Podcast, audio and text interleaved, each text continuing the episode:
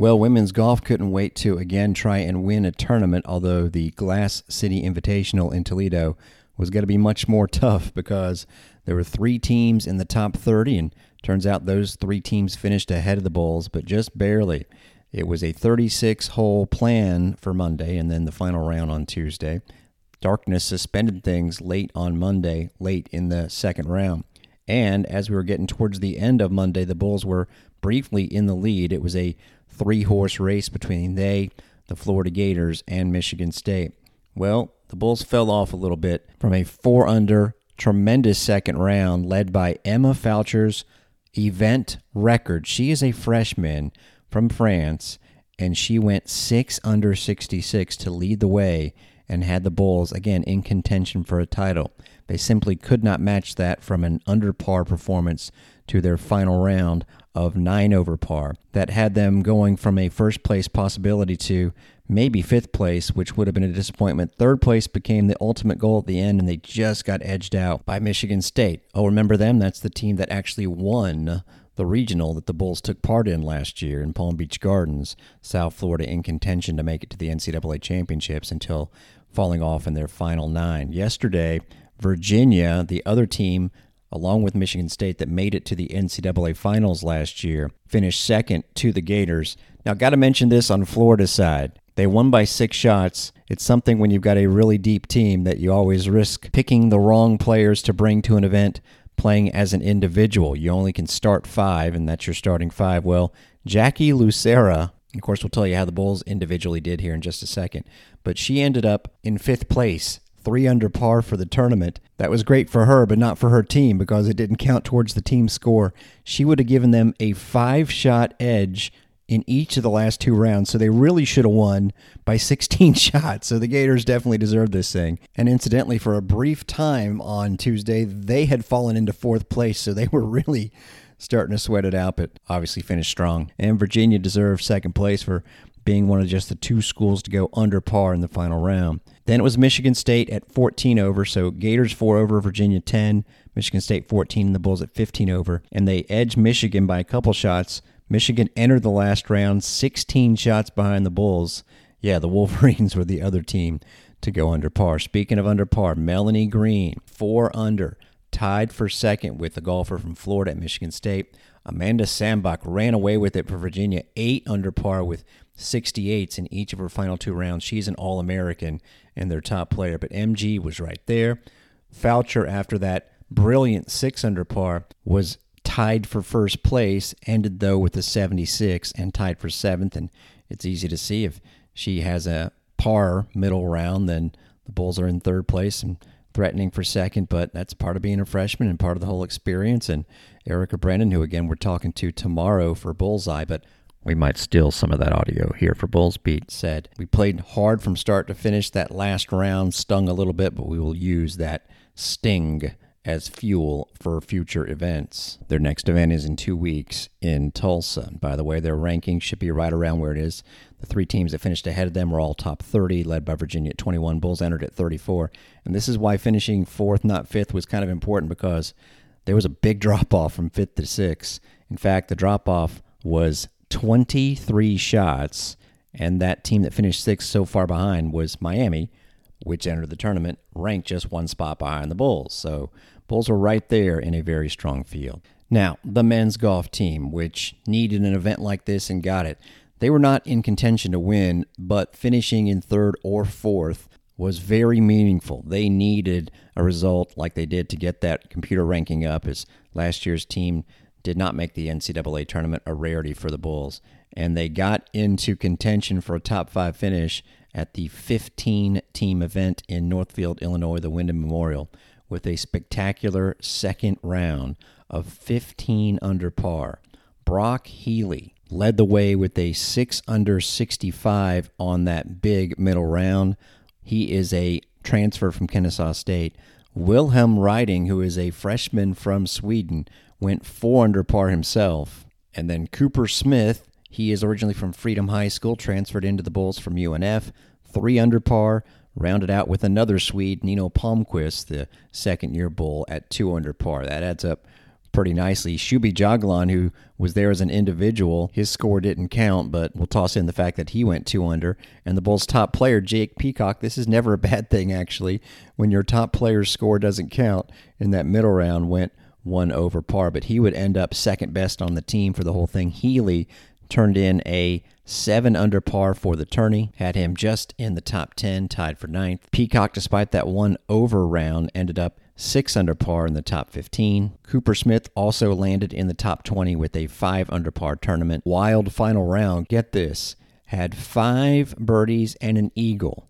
So that's seven shots on the good side of par and ended up one under 70 because of a couple bogeys and a couple of doubles. Peacock very consistent on his final round, 269, no bogeys and a couple of birdies. Why was it important to finish in fourth place out of 15 teams? Because a lot of them were in the top 100 and the Bulls weren't. UNF, which finished four shots behind the Bulls in fifth place, ranked top 50, for example. Notre Dame, which was ranked 43rd, finished 11th. And another conference team, Memphis, while the Bulls were 27 under par, Tigers were ranked 88th. They finished at even par. And how about the last place team, Michigan State, top 50, actually went four over. So the Bulls are going to see that computer ranking go up. We'll tell you where that is, and then a chance to even improve it more with Home Course Advantage, their next time out, hosting an event that we'll be at in a couple weeks in Brooksville. The women's tennis team will be at home this weekend for the Bedford Cup. Definitely want to run into Christina Moros and get a preview of that for you. They started off their season in the fall at the Cissie Leary Invite at Penn, going up against members of a handful of schools, specifically a really good Syracuse team along with Columbia, Drexel, Penn, and Delaware. Temple was actually in this event as well, but since the Bulls, well, are in the same conference as Temple, they did match up there. It was a good performance against Drexel where the Bulls swept things. Several new names, a couple that we spoke to recently around their photo shoot. You'll hear bits of those conversations sprinkled throughout the course of the show. But Gargi Pawar, who is from India in a transfer, very successful one from Incarnate Word in Louisville, along with a freshman from Turkey, Melissa Senli, won their first matches as Bulls. So did freshman, Kelly Vargas. Now, she was great as a freshman last year, and I finally got to sit down with her and get the direct connection between, well, her hometown of Austin, Texas, and the Bulls head coach Christina Moros's hometown being the same spot. Wasn't a coincidence that she ended up at South Florida. So last year, Ireland Simme was a freshman, and not hopefully going to embarrass you. This is a compliment. First time I saw you practicing with Coach Moros, I could tell that you were not just a good player, but you were asking questions, you were keen, and when you when you thought you made a mistake, you wanted to go ahead and correct it right away. Have you always kind of been a student and not just a player? Yeah, definitely. I I've always wanted to know more and know how I can improve. I'm kind of a perfectionist, so that's the word I was probably trying to come up with. yeah.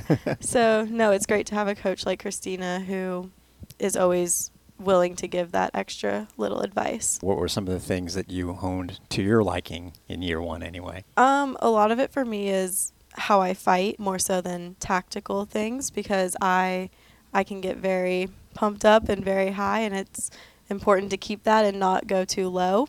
So she's helped me a lot on court with like staying pretty solid throughout.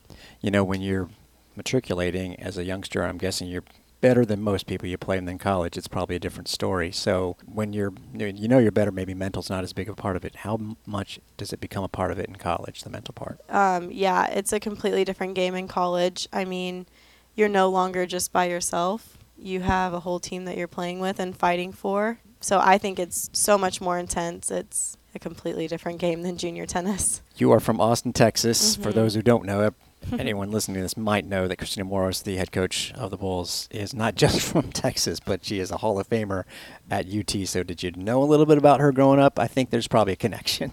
Yes. So, she used to work at the club that I trained at for eight years. But when she was there, I was eight years old. so I have like known of her since I was eight years old. My dad was actually working there too at the time and it was always like if you get a little bit better you can do a lesson with christina.